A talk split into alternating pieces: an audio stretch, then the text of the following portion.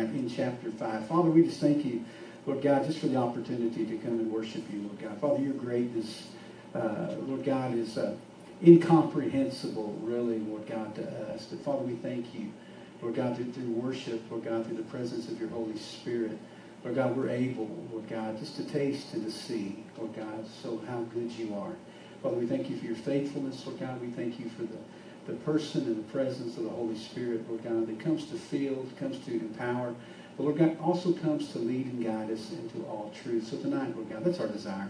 Our desire is to know you, Lord God, that so we can more effectively make you known, Lord God. Tonight, we just ask that all the distractions, all the other things, Lord God, that would uh, compete, Lord God, for our hearing, for those things would just be turned off, Lord God, just fade, Lord God, into the background, because we desire to hear your voice, Lord God, through your word tonight.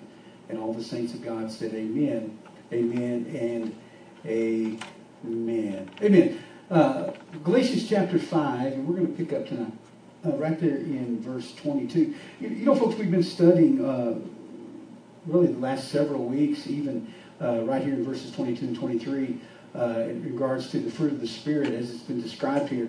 If you'll remember, we broke these things down into three categories or characteristics. If you haven't been here in the past, those things are available online somewhere out there. Amen. It's out there, Caleb says. If you don't know where they're at, amen, join the company because I don't know either. I just know they're out there. Amen. They're probably through sermons. What is it called? Sermon? Sermon, Sermon.net? Sermon.net. Amen. Google it and plug in Galatians study and probably my name or Raven Ministries. And you'll find all of those. And we're probably on number 60 or somewhere around there. 65 in Galatians. So those are all there. But folks, if you'll remember, we broke these down into three categories or characteristics in relationship to the fruit of the Spirit. You remember we, we, we took some time on love, joy, and peace, or the fruit that is primarily Godward. There's certain things that God puts in our life that enable us to worship Him. Do you know why you love Him? Because He first loved you. Where'd you get that from? You got it from Him. And so the fruit of the Spirit of love enables us to worship Him. Because otherwise we wouldn't worship Him. We've got to love Him more than ourselves. Because that's really what worship is. It's a demonstration, as Roy touched on it during worship, is a demonstration of humility. So we become a little bit lower and we exalt Him up. If He's lifted up, that He'll draw men to Him. Speaking first and foremost, obviously, of the cross of Calvary, but also in a place of, of, of worship. So that love, that joy, that peace, all of those things are Godward. They enable us to be able to know Him and to worship Him. Then, then we talked about long suffering, gentleness, and goodness. Those are the things that concern the Christian and his relationship with other people. How many of you know that there's probably people that you've come across that you definitely need a lot of long suffering in regards to? And it's probably every single one of us. Why is that? Because He demonstrated that quality towards us. You know, it'd been nice if every single one of us would have come uh, neatly packaged and everything about us would have been fine. But regardless of where you've come from, uh, if, if you come from the most heinous background, the most difficult situations, or you've come from a place that, that you were religiously lost, uh, all of us, the, the long suffering of God found us in that place. And so we see that, the gentleness, obviously the goodness of God. And we talked about it's God's goodness that leads us to repentance and not man's sin that leads us to repentance. So finally tonight, uh, we're going to look at the final three of those fruits of the spirits and uh, fruit of the spirit, I should say, uh, faith, meekness, and temperance, or another word for temperance is self-control, uh, which concern the personal character of a person. So if you're taking notes tonight, what we're going to be looking at is those things that are designed to really demonstrate your personal character and who you genuinely are. You know the difference between reputation and character, right? Reputation is what? Who people think you are. Character is who you really are on the inside because a lot of people may think worse of you than. Some people may actually think better of you than you actually are on the inside. And so none of those things are very reliable in regards to reputation. But what is reliable is that thing called character. So let me read Galatians chapter 5, verses 22 and 23 to you tonight. And it says, But the fruit of the Spirit is love, joy, peace, long suffering, gentleness, goodness, faith, meekness, temperance, and such against there is no law. And so tonight we're going to look exclusively at the fruit of faith and, and exactly what it means and how it should be revealed in the life in our lives as spirit-led believers. How many of you know that we're to walk by faith and not by sight? And so there's something that we're supposed to walk by. How many of you know that that that that uh, that the just or that those that have been justified live by faith? And so if I've been justified by faith, you know, we what was it last week? They celebrated the the anniversary. What was it? The 500th anniversary of the, the Reformation or something like that. And uh, it, well, that was when Martin Luther got that revelation of justification by faith. And so we're justified, as we've seen it here in Galatians letter, by faith. And so if we want to walk in the revelation of that, of justification, it's always going to be fed and fueled through this thing called faith. And so, statement I want to make to you tonight is that you will never be greater than your faith. You'll never be greater than your faith. How many of you believe that? we got a reluctant hand here. Y'all always think I'm setting you up for that. That's that's a statement that I hold true. Amen. I believe that. Anybody believe it with me that you'll never be greater than your faith? Amen. Now we got some people that are joining the bandwagon tonight. How many of you believe that you, you can be greater than your faith? Anybody? Okay, we'll get up here and we'll have a collegiate style debate and we'll find out. I'm just teasing with you tonight. But see, I honestly believe that none of us will ever be greater than our faith. Uh, you'll never be more victorious than your faith. You'll never be more victorious than your faith. How many of you know that this is the victory that the Word of God tells us? What? That overcomes the world, even our faith. And so if I'm going to have victory, my victory's not going to be any larger than my faith. How many of you have had different times in your life where maybe you struggled with getting victory? Well, what was the real problem? You were struggling in your faith. It wasn't you were struggling in a particular sin. It's just that particular sin that manifested itself was only able to manifest itself because your faith was, was, was somehow not at the place that it needed to be. What about you'll never be more righteous than your faith? You'll never be more righteous than your faith. Do you believe that? Do you believe that, Caleb Davidson? I don't know if I should or not. Do you, do you think that's do you, do you, think that's a, a, a, fair assessment that I'll never be made right? I'll be, never be more righteous than my faith? Well, I would say yes, because how are we made righteous? Through faith in the finished work of the cross of Calvary. Uh, you'll never be more bolder than your faith. Right? It's the wicked that flee when no one pursues. But the whom? The righteous are as bold as a lion. So if I'm no more righteous than my faith, then I'm going to be bold according to my faith. Faith is the thing that comes into our life that creates a boldness inside of us. And so if you have a problem with boldness, it, it really comes down to an issue of faith in our lives. You'll never be more, and I love this one, you'll never be more effective than your faith. You'll never be more effective than your faith. So if I want to be effective in whatever it is that I do, and I'm going to walk that out, I want my walk to be a walk of effectiveness. And so let me ask you question, you guys that are here uh, on site here tonight, and maybe some of you folks that are listening through Facebook, you know, you go out into the streets and you preach a message. And you preach a message of faith towards God, right? And repentance from dead works. So that's the message that you preach. Do you believe it? Because your effectiveness in preaching that message, not the, not the effectiveness in them responding to that message, but your effectiveness in preaching that message is all going to be tied to your faith. Do you think that faith is enough? Do you think that the cross is enough? Faith in the finished work of the cross of Calvary. Folks, listen, there's wholesale uh, uh, uh, individuals, uh, churches, and denominations that their effectiveness has been curtailed by their lack of faith. And we're talking about places of worship, places, houses of, of faith. Why? Because as soon as faith begins to diminish, what do we want to do? We want to bring something else to fill in those gaps. And so we don't think to ourselves, listen, the, the, the, preaching of the gospel, where faith comes from, is not enough. So what we've got to do is we've got to add something to that. We've got to add to it our good works. Why? Because if you heard this, no one wants to, know, to hear how much you know. No one cares how much you know until they know how much you care. That sounds good, doesn't it? Sounds like something some guy cracking open fortune cookies would say on some mountain in, in, in some mountain somewhere in, in uh, outer Mongolia or something. And so people don't care how much you know until they know how much you care. Well, that sounds good. That makes a great greeting card or a bumper sticker. But is it compatible to the Word of God?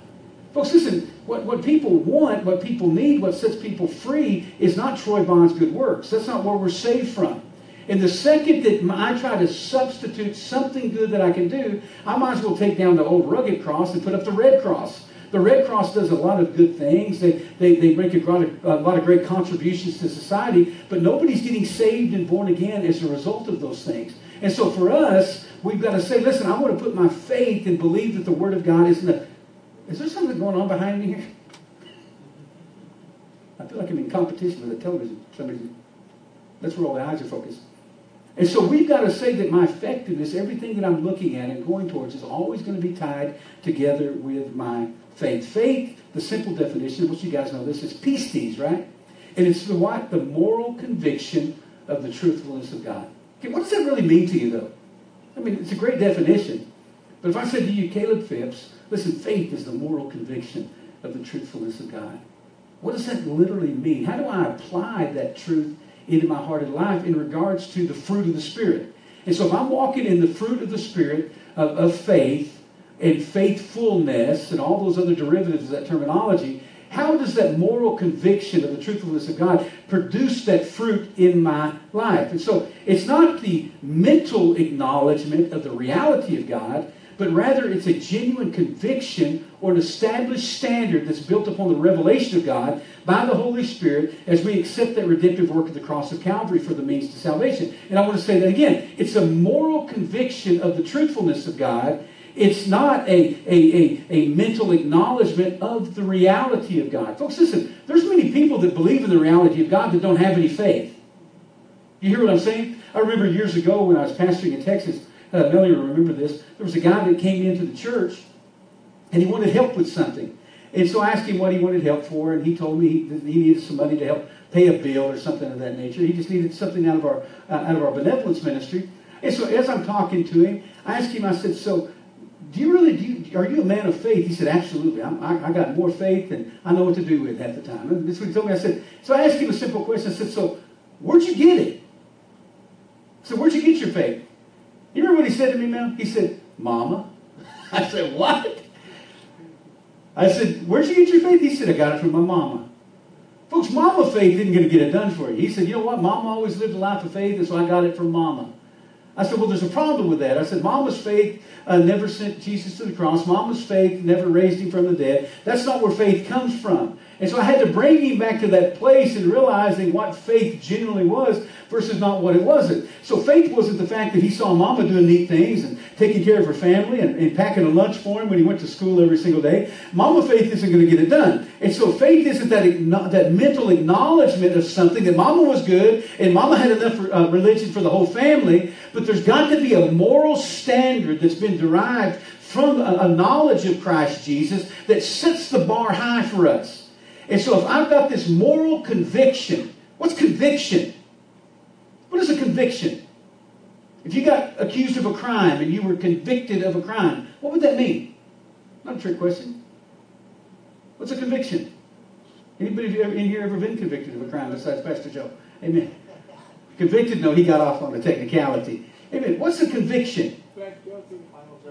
Oh, well, you don't have to plead guilty to get it. It's a final judgment. It's, a, it's an established uh, uh, premise. It's something that is. So if I have a conviction, a moral conviction, that means that all the debate's over with.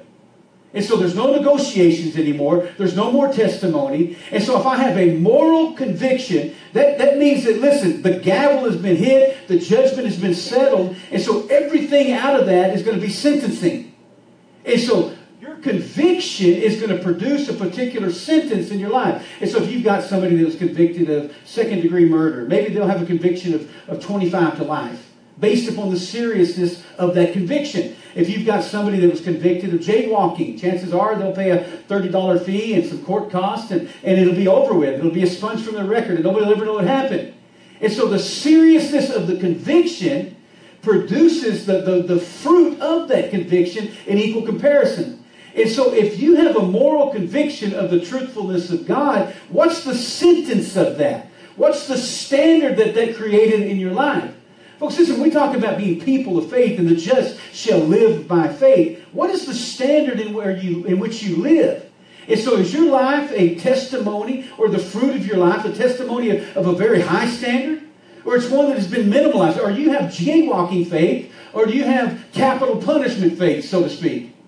And so when we're talking about the fruit of the Spirit, we're talking about the, the, the offspring. We're talking about something that comes from the Spirit of God Himself, not just some mental acknowledgement of reality. So then, the fruit of the faith in, in this Galatian letter is the demonstrative characteristics that must accompany transformational commitments. And so, if I really have the fruit of the Spirit, that means that not only am I making some type of commitment to God with my mouth, but there's something that is evidence in my life.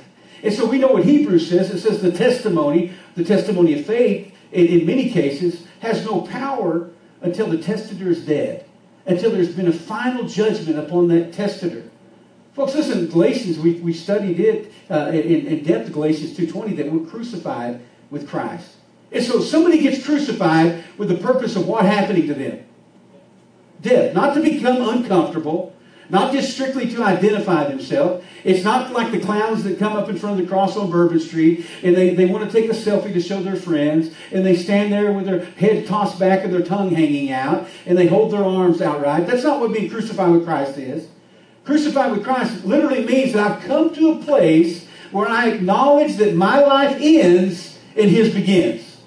And so if faith is coming from that place and I'm crucified with Christ, that means that there's going to be something that is evident in my life from that place forward. And so the only thing that survives the cross is that which he is able to resurrect. You remember the story when, when he, when he uh, uh, received uh, word that his friend Lazarus was dying. And it says that, that he waited, that he didn't get in a hurry to, to make that little couple mile walk from Bethany back uh, to, the, to, to where Lazarus was.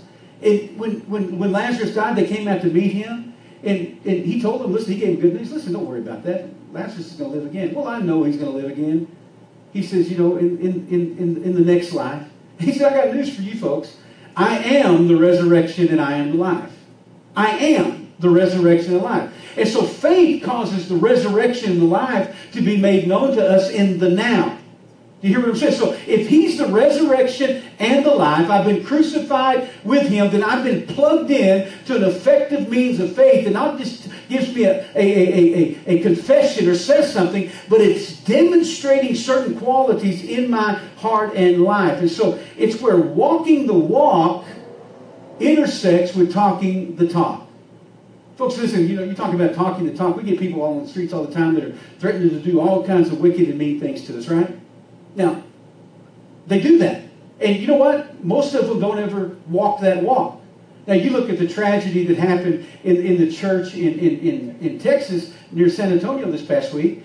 Do you think that that guy uh, sent a telegram and he said, I'm going to let y'all know I'm going to be there in about 30 minutes and I'm going to open fire on this church? He didn't do that. What did he do? He has killed, what, 27 or 29 people from 18 months old up into their 70s. He did an atrocity. So he did something in, in evident and, and to display the wickedness and the evil of their heart. But folks, for us, we can't just say, listen, when I'm a Christian, or I'm going to do something, or I've got this without the demonstration of those things. And so just as that person of wickedness was willing to demonstrate evil, are we uh, uh, willing to demonstrate righteousness in, in an equal proportion to it. And so if I'm truly walking by faith, is there evidence of that faith in my life? This is where the confession of faith becomes the characteristic of faithfulness in my life. Uh, I think it was one of the guys the other day were talking about uh, a prayer meeting that I was at. Was that you, Caleb, or somebody else was sharing a prayer meeting that I was at in Texas? And, and one of the guys, as we went around the circle, he said, "Listen, I want to be." It was Gideon, wasn't it? Gideon said, Listen, I want to be, the man said, I want to be found faithful. I want to be found full of faith. Not I want to know which direction to face the door in the church, or I want to know whether to buy, you know, certain 30 minute segments on radio or an hour long on television. Man, I want to be found faithful. And if I'm found faithful, if the fruit of faith is evidenced in my life, you know what? Everything else is going to be taken care of. Why? Because the right standards has been established. Look at Romans chapter 12, verse 3. Romans 12, 3 says this. Before you open your Bibles, anybody know what Romans 12 1 says? You don't have to quote it. You know what it says, right? Huh? Do you know what Romans 12 2 says? Huh? Don't be conformed. That's all I have to say to prompt you. You, probably know that. Okay, don't open your... Does anybody know what Romans 12 3 says? That's where the wheels kind of come off, isn't it? Okay, well, let's look at Romans 12 3. Then we're going to back up in 12 1 and 2. He says, I beseech you, therefore, brethren, by the mercies of God, this is 12, 1 and 2. Let me go to 3 first. I'm going to back. I'm going to go in reverse here. He says, For through grace given to me, I say to every man among you not to think of yourself more highly than you ought to think. This is what Roy was talking about when, during worship. but to think that you have sound judgment as God has allotted to each person a measure of faith. For through the grace that was given to me, to every man among you, don't think of yourself more highly than you ought to think of yourself. He said, But I want you to think having sound judgment because God has allotted to every person a measure or amount of faith. Not to some people, not to the people that go to the right church or the right denomination. Every single one of us, there's something inside of us. There's that conscience that God says that, that ability to differentiate the, the, the right and to differentiate wrong. So that's been allotted to every single one of us. Now, there's something that's always going to activate that. Now, this looks very uh, familiar that, that that scripture comes on the heels of. I beseech you, therefore, brethren, by the mercies of God, that you present your bodies a living sacrifice, holy and acceptable unto God, which is your reasonable service. And don't be conformed to the image of this world, but rather be transformed by the renewing of your mind so you can know or prove out what is the good and the acceptable and perfect will of God. Now think about this just for a second in light of those three verses. Living holy. Amen? Giving oneself fully to God Seeing that as something reasonable and not excessive, being separate from the world or worldliness, having a renewed mind, and actually doing God's perfect will. All of these things, every single one of those things that I just mentioned, can be attributed to the measure of faith that God has given to every single one of us. That's where all of those things come out of. He said it in verse 3. He told us to do all of these things. And he said, Don't think of yourself more highly than you ought to. he said, There's been an allotment of faith that's been given to you to do all of those things. And so each one of us are, are expected to demonstrate that if we're walking in the Spirit and displaying the fruit of faith. And so the fruit of the Spirit of faith is not optional fruit. You are either displaying this as a believer or you need to repent and get right with Jesus. And so we're talking about living holy and, and giving oneself fully to God and, and, and, and, and, and, seeing that as just normal Christianity and not some Rambo move from the, the spiritually elite and, and having a renewed mind and, and being able to walk in the perfect will of God. Folks, listen, that's not something excessive. Folks, that's just that, that, that paltry stuff, that little, the, the tiny bit of faith that God has allotted to every single one of us should produce that. Now, folks, we tell people, listen, you know what? It's a process. Yeah, the process is repent and believe the gospel. Game over. Do you hear what I'm saying? That's the process. I repent. I turn from my sin. God deposits inside of me a measure of faith that's able. Then he, go, he goes on, he talks about, listen, if you've got just the faith like a grain of mustard seed, he says you can speak to that mountain and say, be removed and cast into the, the sea, and you know what? It's going to obey you. But folks, for every single one of us, listen, it's not throwing mountains off of the, the top of hills.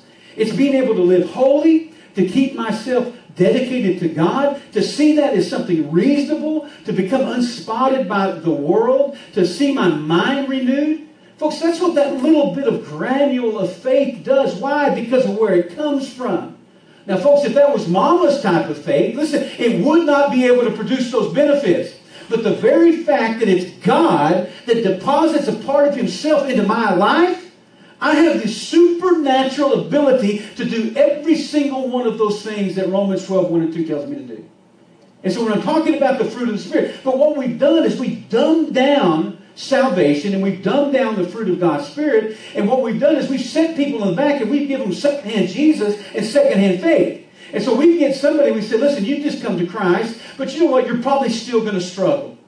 Well, I thought they came to Christ. I thought he was able to keep those things that we commit to him. Well, no, you're just a, a, young believer. Folks, listen, when I got genuinely born again and started serving Jesus, I didn't say to myself, you know what? I guess I ain't going to church because there ain't nobody coming and knocking on my door. I guess I'm not going to pray because, man, I didn't get the right book on prayer. I didn't say I'm not going to worship. Why? Because, man, I don't know what the, the, the, the happening CDs are. And, and, Jesus Culture hasn't come along. Or, or Hillsong United hasn't, hasn't been invented yet.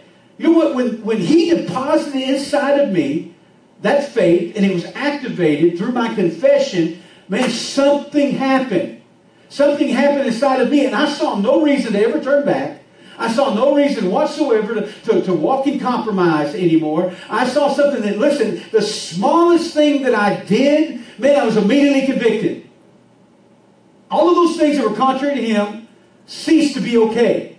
Now, that doesn't mean every time that I responded rightly to that, But that means that every single time I found myself getting out of bounds, someone inside of me, in the person of the Holy Spirit, says, Son, you're out of bounds. You need to come back in. Now, I have a free will just like everyone else, and I could keep pushing that aside, or I could plug my spiritual ears and say, I know what you're saying, but I don't want to listen to you. But that measure of faith continued to draw me to a place of holy living, of being separated, having the mind of Christ, and doing those things. But, folks, it's so interesting how the body of Christ has been talked out of genuine faith that changes and transforms the, the, the, the, life of a believer. And back to Romans 12 3, it says, For through the grace given to me, I can say to every man among you, not to think of himself more highly than he ought to. Men should not think of themselves more highly than they ought to. Now, I can say that, and I can say it three or four more times, and you're going to get a perception of what you think that means. And so if I said, you know, Emily back there, that girl just needs to stop thinking of herself more highly than she ought to. And if you didn't know her, and I and I said that to people on, online, Emily John, uh, Bonnie Jean Moser online, so you can check her out if you wonder who I'm talking about. if I said that Emily, boy, I tell you what, she needs to stop thinking of herself more highly than you. All these Facebook people are saying, I want to know who this person is. Man, she must think she's all that. See, you're going to get a perception of what that means, right? It says you ought not to think yourself more highly than you ought to think, but to think is to have sound judgment as God has allotted to each a measure of faith. Now look at that contextually within all that, right? Right? How are we to judge? With righteous judgment. Don't judge outward appearance. So if I'm going to have sound judgment, it's not going to be reputation judgment. It's going to be character judgment, right? What is that? John 7, 24, don't judge with outward appearance but, but, but judge with righteous judgment. Well, how do we judge with righteous judgment? Well, we judge through the eyes of faith and through the fruit of the Spirit, which is faith. And so notice Paul says this. He says, Don't think of yourself more highly than you should. Don't think of yourself. This is what neat about that. That, that word to, to think of yourself is the word which means personal perspective regulating behavior. So don't go from a personal perspective that regulates your behavior. It's lacking humility in a true sense of reality. It's lacking humility in a true sense of reality. Okay?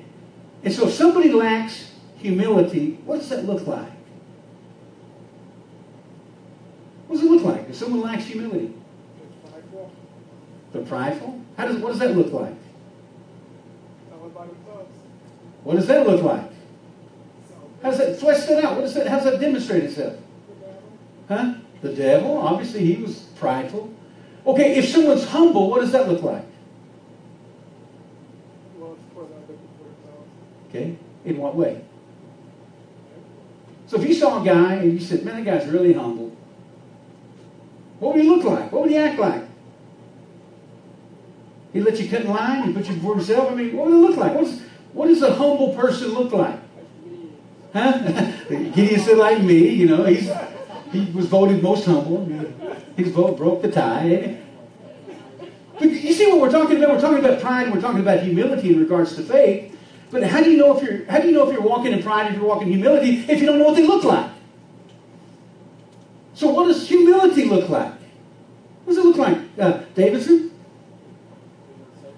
Huh? Being unselfish?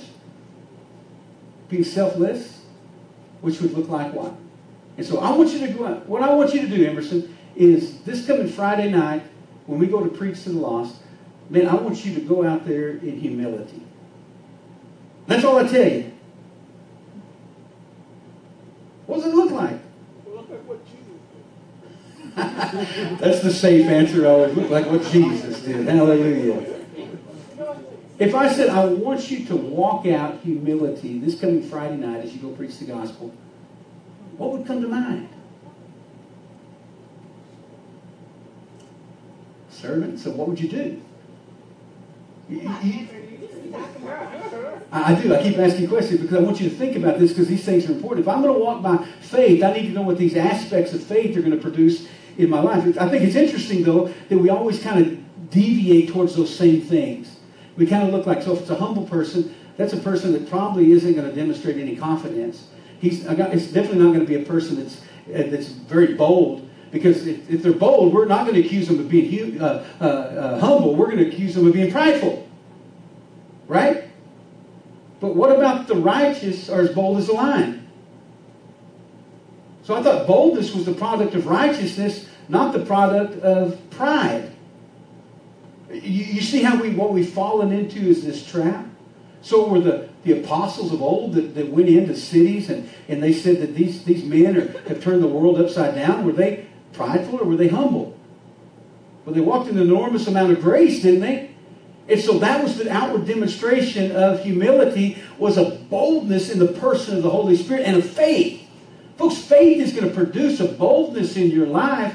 Why? Because he gives it to the humble. Look what he said back here. He said, by the mercies of God, uh, verse 3 he said, Listen, by grace is given to every man that. Not to think of himself more highly than you want to. This is self focus or self centeredness. As a believer, anytime that our focus gets off of Christ and on self, it will manifest itself in issues of pride, and we'll talk about that, and remove us from a dependence upon Jesus and force us to rely upon the futility of our own abilities. And this is huge, and you can't miss this. If you miss it, the next time this question is asked to you, you won't have an answer as well.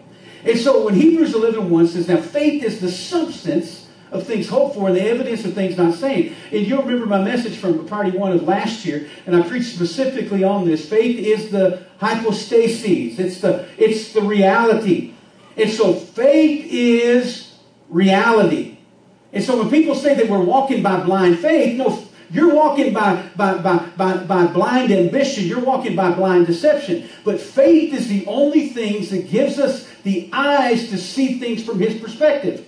And so I'm never going to see things from heaven's vantage point. I'm never going to live by faith unless I understand that I'm justified through faith in the finished work of the cross of Calvary. And so there's an assurance that comes upon my life. There's a confidence not upon my flesh, but upon the person of the Holy Spirit operating inside of me. And so the flesh is deception. Faith is reality. The flesh or the works of the flesh is a deception. So we looked at the works of the flesh, and has anybody here have walked in the works of the flesh? All that stuff that we talked about from lying and sexual immorality and drunkenness and all that stuff, well, that's a deception. And how many of you found out when you walked in that stuff just how deceiving it was, right? And so, just as deceiving as those things are, faith is reality. And so, fear, insecurity, self sufficiency, even pride and arrogance, all of those things are the works of the flesh. And so if I'm walking by faith, where are my eyes at? They're always upon the King. They're always upon Christ Jesus. And so as a result, if I'm looking towards Him, the author and the finisher of my faith, what should that produce and manifest itself in my life? It's kind of like somebody coming up to you and, and, and you've got 10 bodyguards. And you've told them, listen, I don't want y'all to show yourself. I just want you to stand around the room. And you know, these guys are big bodyguards. They're six foot four, 280 pounds of, of rock solid muscle, and every one of them's packing a nine millimeter in their vest just to, just to make all things equal. And somebody comes in, and, and they're not armed, they're nothing like that, but they come in and they say to you, they say to you, listen, I'm going to come here, I'm going to punch you in your face, and I'm going to do some, uh, some atrocities to you. Well, they don't know these nine people are with you, but you know they're with you. So do you think you're going to cower down to that person? No, what you're going to say is, listen, all I got to do is snap, and they're going to be on you like white on rice. You know that. And so it's not that you're going to do anything. It's not that you're saying to yourself, you know, you don't have to lift a finger. Because you've got your eyes on these nine people, just like the nine fruits of the Spirit. You've got them, and you know that they're going to intervene on your behalf. And so, folks, it's the same thing. When I'm walking in the Spirit, I've got these characteristics of the Holy Spirit that people may not be able to see them with the naked eye.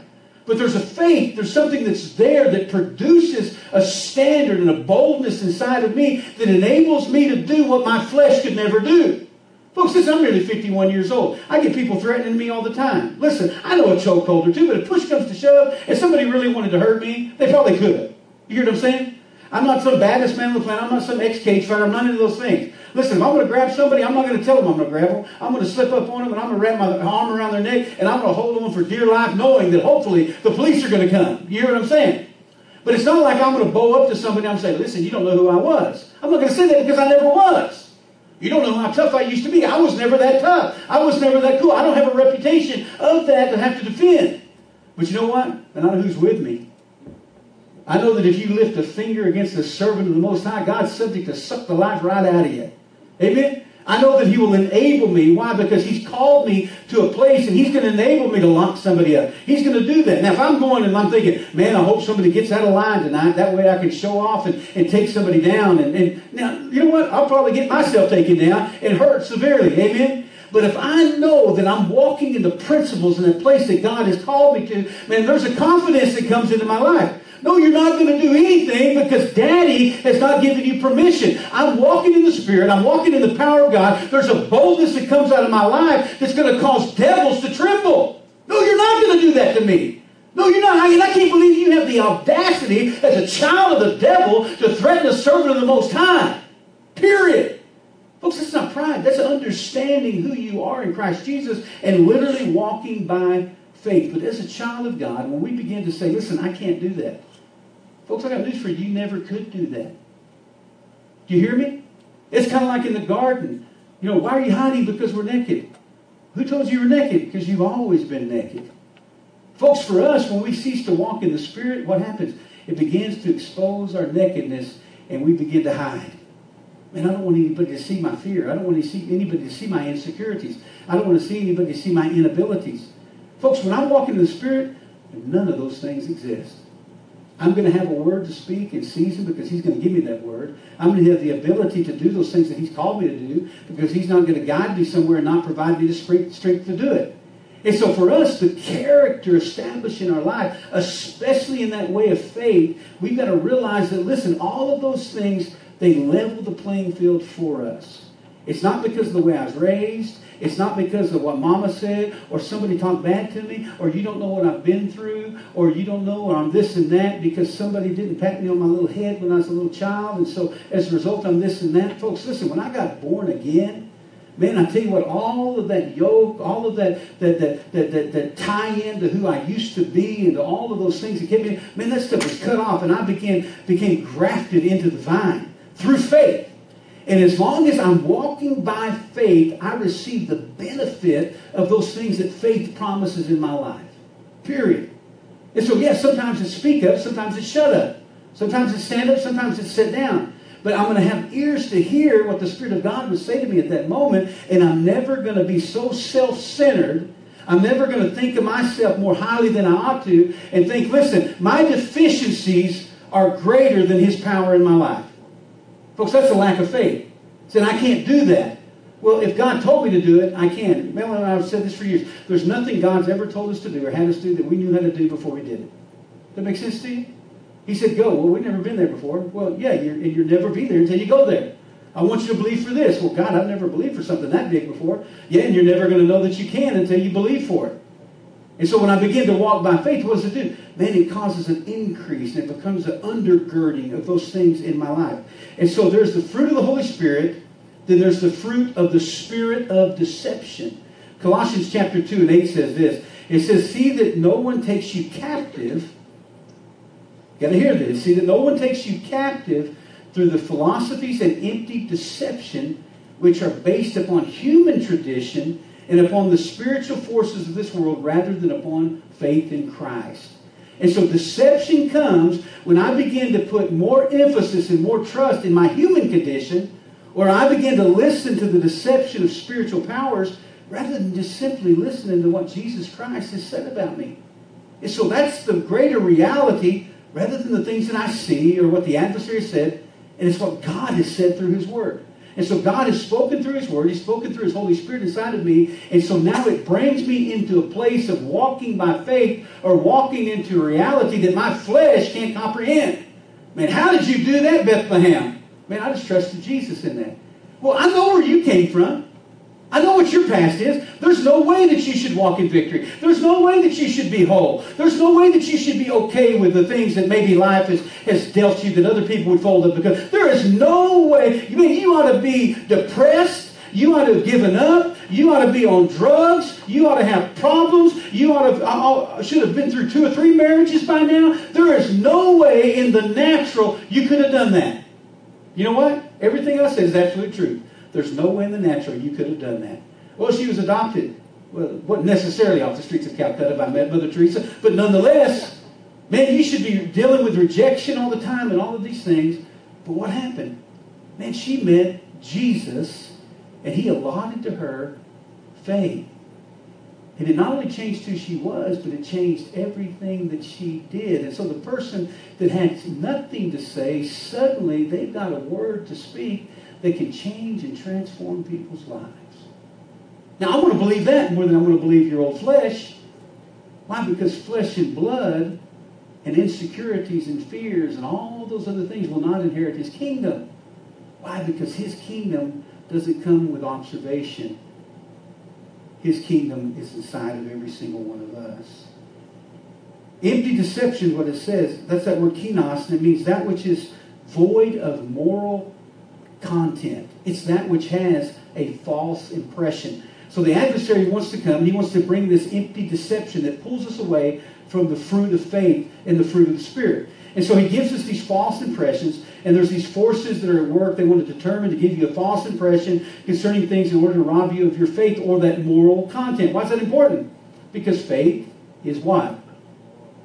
It's the moral conviction of the truthfulness of God. And so anytime I get deceived, it takes me from that moral content, of that standard, of that conviction that God has for me. And so when I cease to see myself from the perspective of heaven, I cease to see myself the way He sees me uh, as, as one that's seated with Him by faith in heavenly places. Folks, that's who I am.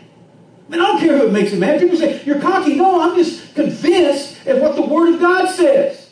I believe what Jesus says more than what my past says. I believe what Jesus says more than what my flesh says.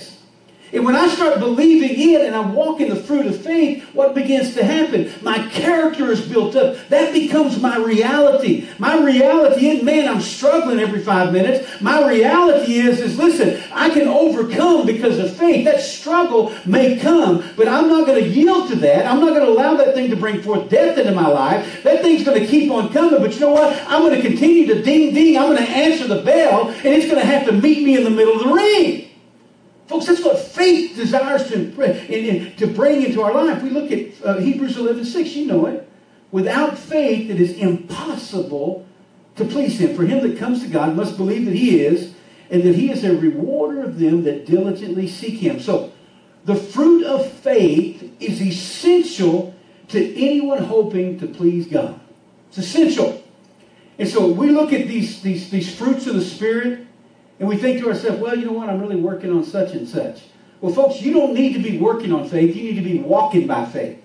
Do you hear me? Whatever faith is, because the smallest allotment of faith, and I'll say it again, is enough to overcome. I'm not talking about the faith in your flesh. I'm talking about the faith in the blood of Jesus Christ. The smallest, most minute fragment of faith is the thing that allows you to see all of those things that Romans 12, 1 and 2 tells you to do. And so it's essential. And so we can't be, I'm working on it, I'm walking in it because I walk by faith. And so going to Him, believing in Him, wholeheartedly pursuing after Him, this is what the aspects of the fruit of faith are defined of as the character fruits, or those fruits that demonstrate who we really are on the inside. And so if I'm walking by those things, then they begin to manifest themselves with me. And so without the fruit of faith, all other aspects of our walk with God will ultimately become null and void. It's the characteristic wherein all others flow. And so if I'm going to walk in any fruit of the Spirit, it's going to have to flow through the fruit of faith. Why? Because that's who I am. And so I can see all those things. Listen, I'm not going to be able to worship God and have all of those three characteristics we talked about that are, God, that, that, that, that the three, the, uh, the fruit of the Spirit is, is love, joy, and peace. I'm not going to walk in any amount of love if I don't have faith. I'm not going to have any joy if I don't have faith. I'm not going to have any peace if I don't have any faith. Those characteristics that help me to relate to other people, none of those things are going to exist by faith. Why? Because faith is that gateway fruit in our life that everything else flows through. That's why we live by it. In Him we live and move and have our being because faith is that evidence of Christ Jesus being life. He's become our reality above everything else. And God designed it for that. You know that from Ephesians chapter 2, verses 8 through 10. For by grace you're saved through faith. not of yourselves, not being self focused, not looking on your deficiencies, not looking upon your failures. By grace we're saved through faith, not of myself, not because of how Troy Bond was raised, and I didn't have the right pedigree, and my daddy wasn't sitting there doing Bible study with me every day. Not because of those things, but because Christ Jesus came into my life because of his grace, that divine influence upon my heart, and it was reflected in my life through faith. It was deposited in me, even that minute allotment that he sent to me and boom, it changed not just what I did, it changed who I was. Not of yourself. Romans 12, 3. Don't think of yourself more highly than you should. See, some of you in here today say, listen, man, man, I wish I could be a certain way, but that's just not how I am. Anybody ever think of that? Get over yourself. Get over yourself. Stop worshiping your flesh. Stop walking in idolatry to your past. Stop walking in idolatry to your upbringing. Stop walking in idolatry because that seventh grade school teacher said that you're an idiot. Stop walking in idolatry to those things. Stop worshiping those things that somebody else said to you and start putting your, your affections on those things that are above and stop focusing on the flesh. Folks, that's not looking at yourself more highly than you should. Stop thinking that you have more power in the natural than God has given you in the supernatural. Not of works so that no one would ever be able to boast, for we are his workmanship, created now because of faith unto good works, which God hath before the, uh, ordained that we should walk in them. If we're walking in them and we're walking by faith, those things have got to flow concurrently with one another in our lives. So faith is the gateway characteristics to all things Christ in the life of the believer. So if my faith collapses, then everything else will follow suit. You hear me? If my faith collapses, folks, everything else will tumble because it is the foundation of everything else. The fruit of the Spirit is love, joy, peace, long suffering, greatness, uh, gentleness, goodness, faith, meekness, and temperance. And so true love, true joy, true peace, true long suffering, through true gentleness, through true goodness and meekness and self control will never be known and maintained apart from true faith. Don't have any of those things. I've got to come back and say, God, I want you to check me at my level of faith. I want you to check me at that, at that, that, that threshold, that place that everything comes into my life. In Romans 10, 17, you know it. What? Faith comes by hearing, and hearing by the Word of God. How many of us in here, I'm not just saying how many of you, I got both of my hands up and a foot. How many of you want to walk by faith and you want more faith? I do, every single day. I want to have a greater revelation of what that means. And so that characteristic that we want only comes from one source. Not mama, but it comes from the Word of God. John 1 1. What's it say?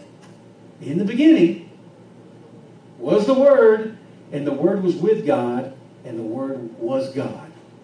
He was in the beginning. We know that He was God. And Jesus came down. He was the Word made flesh. And so, so if faith comes by hearing, and it comes by hearing the Word of God, it means that I'm keeping my ears open and I'm hearing from God. I'm not hearing from my situation or my circumstance. I'm not hearing from my failure. I'm not hearing from anybody else. And so I've got faith to overcome, to walk in victory, to live righteous, to have my mind renewed. Why? Because I'm listening to Him. And constantly my mind is being renewed because I'm listening to what the Father says to me. And so that's where faith comes from. Man, I'm getting built up. I've got a conviction. I've got a higher standard. Because he says, listen, I got you covered, son. Listen, I'm giving you victory, son. Listen, I'm going to allow you to overcome, son. Listen, my, your value wasn't what somebody else said, but it's what I, I, I demonstrated when I, I, loved you and sent my son Jesus to die upon the cross of Calvary. So what begins to happen? Man, because I've tuned my ears to the right source and I've shut out all those other uh, opposing voices, man, my reality begins to change. So we've talked about that word or that logos, is that written word. Praise God that we can get instantaneous faith here. I can say, man, I need to know how to handle a situation. Oh, here's some good logos for me. Oh, man, yeah, absolutely. Oh, I'm in Ephesians. Yep. I need, to, I need some answers in my marriage. Well, he said, love your wife as Christ loved the church and gave himself for it. Okay, that's going to become my reality. That's going to become the reality for my marriage. And so, well, I, whatever it is that I want to know, I can get that logos. It's accessible to every single one of us. Then you got that rhema.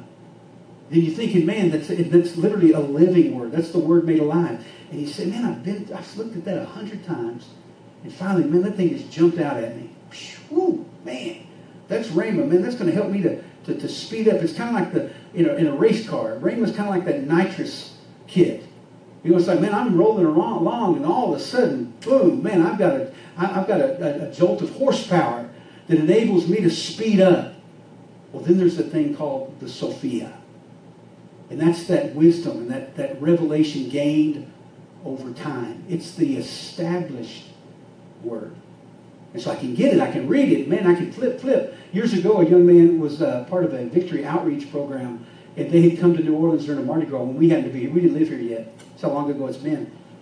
And he was there, and I mean, this guy might have been saved 15 minutes, I don't know, but he ran up to me and he said, he said, he said, Pastor, Pastor, he said, can you help me, help me? He said, give me, give me a verse of scripture I can share with people.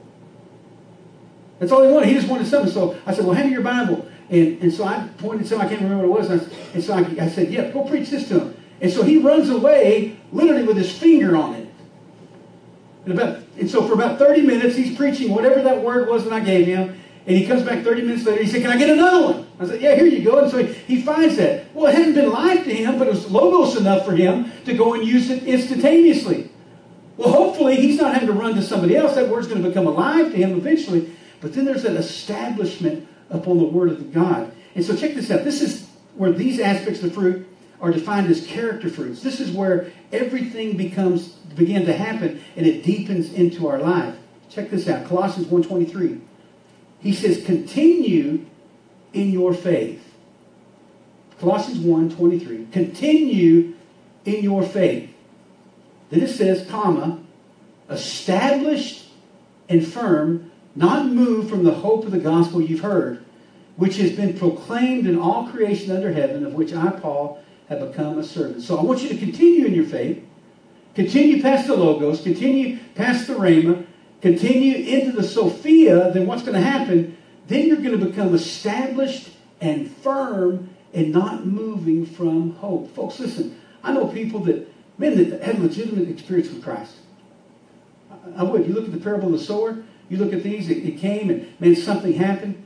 But man, the second something difficult, or they found themselves in, in, in, a tough situation, maybe they had to face a sickness, or somebody in their family, something went south on them, or they lost a loved one, or, or they lost a job. Where was God in that?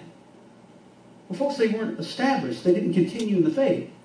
Because, folks, listen, faith isn't going to always take you to great riches. And, you know, Gideon was talking about uh, that a few weeks ago And on, on, was the prosperity message he preached? It's not always going to take you through those. Yeah, he supplies all of our need according to his riches through Christ Jesus, and, and he knows we need a lot more than we do. We think we need a lot more than what we really need. But faith is going to carry you through the lean times. Why? He's going to carry you through the furnace. He's going to carry you through all those times that seem so difficult. And so I need to continue in my faith. You remember the old song we used to sing at Mardi Gras?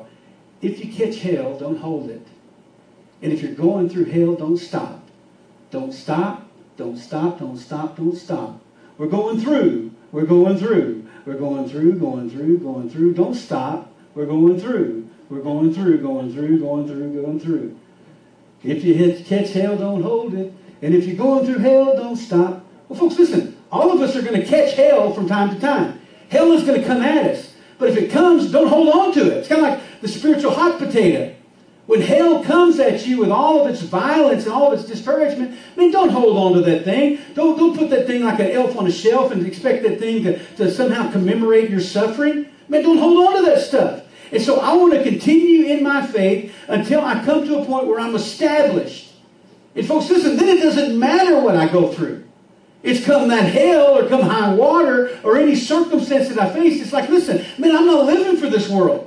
And so faith, once again, it gives you that long-term perspective on who God is and where he desires for you to be in that place seated with him in heavenly places. Luke chapter 17, verse 1 through 5, Jesus speaking to his disciples on this issue. Check this out. Luke 17, 1 through 5. That Jesus said to his disciples, he says, it is possible that it is possible that it's impossible, excuse me, that offenses would come. They're going to always come. But woe unto him who they come through. Anybody ever had offenses get near you? Right?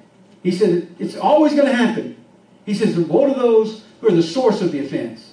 He said, if it, it would be better for him that a millstone were hanged around his neck and he cast in the sea that he should offend one of these little ones. And he said, Take heed to yourself, examine yourself. You remember he says, Examine yourself to see whether you be in the faith? Okay, examine yourself. Look what he says in regards to this. If your brother trespasses against you, sins against you, he said, rebuke him. If he repents, forgive him. Okay? If he does something offensive to you, rebuke him. Call him out. Open rebuke's better than secret love. But if he trespasses or sins against you seven times a day, then he says seven times a day, turn again to thee, saying, if you repent, I'll forgive you. So how many times do you forgive your brother when he sins against you? Seven times? 70 times seven. And the apostle said, increase our faith. Now, folks, listen. That's faith in the context of character. Why? Because show me someone who's easily offended. Show me somebody who's unforgiving, a grudge holder, somebody that lives in the past, and I'll show you somebody that's embodied by what 1 Timothy 4.1 says. You know what 1 Timothy 4.1 says? It says, the Spirit speaks that some will turn away from the faith. They'll give heed to seducing spirits and doctrines of devils. Folks, what's the doctrine of devils that destroys people? Well, it's walking in unforgiveness. It's not walking by faith. If I can turn you away from the moral conviction of the truthfulness of God, then I've got you, the adversary says. And so for us, if we're genuinely walking by faith and it builds a character, then you know what it's going to do? It's going to, it's going to communicate the exact same things that were communicated from the cross in regards to that. I know what they said, I know what they did, but Father, forgive them. They really don't know what they're doing. That's what faith says. Faith says, listen, man, if, if they sin against me seven times in a day, I'm okay with that. They sin against me 70 times in a day. Why? Because faith says that there's something bigger at work than what I see with my eyes. My reality is not this because even though I, I, I war in the flesh, my, my, my weapons of my warfare are not carnal, but mighty through God to the pulling down of strongholds. That's where my victory is won. And I don't battle against flesh and blood, but against principalities and powers, the rulers of the darkness of this age, and spiritual wickedness in high places, if I'm walking in the fruit of faith. Folks, listen, there's a victory for every single one of us, as the Lord says. It is found in faith. If you're not walking in victory, you need to come back to that place and say, God, I need you to increase my faith. Because, God, for somewhere along the line, the wheels have come off, and I found myself focused on the flesh. I found myself walking in self idolatry. As despondent as I've been, as difficult as that has been done, God, listen, I've been I put more confidence in me than I have in you. Father, we just thank you for tonight, Lord God. Father, we thank you, Lord God, that we've been justified, Lord God, through faith in what Jesus did for us. And Father, we thank you, Lord God, that you've allotted to every single one of us, Lord God. Father, we didn't have to jump through a certain hoop to get a measure of faith, Lord God, that would enable us to overcome, Lord God. You gave it to everyone. You said you've allotted a measure of faith to all men. And so, Father, we want that faith to be cultivated. We want it to grow inside of us. We want it to produce, Lord God, much fruit, Lord God, not just in, but through our lives. Father, we thank you for that, Lord God, your mercy and your goodness for us in the name of Jesus. Father, we thank you.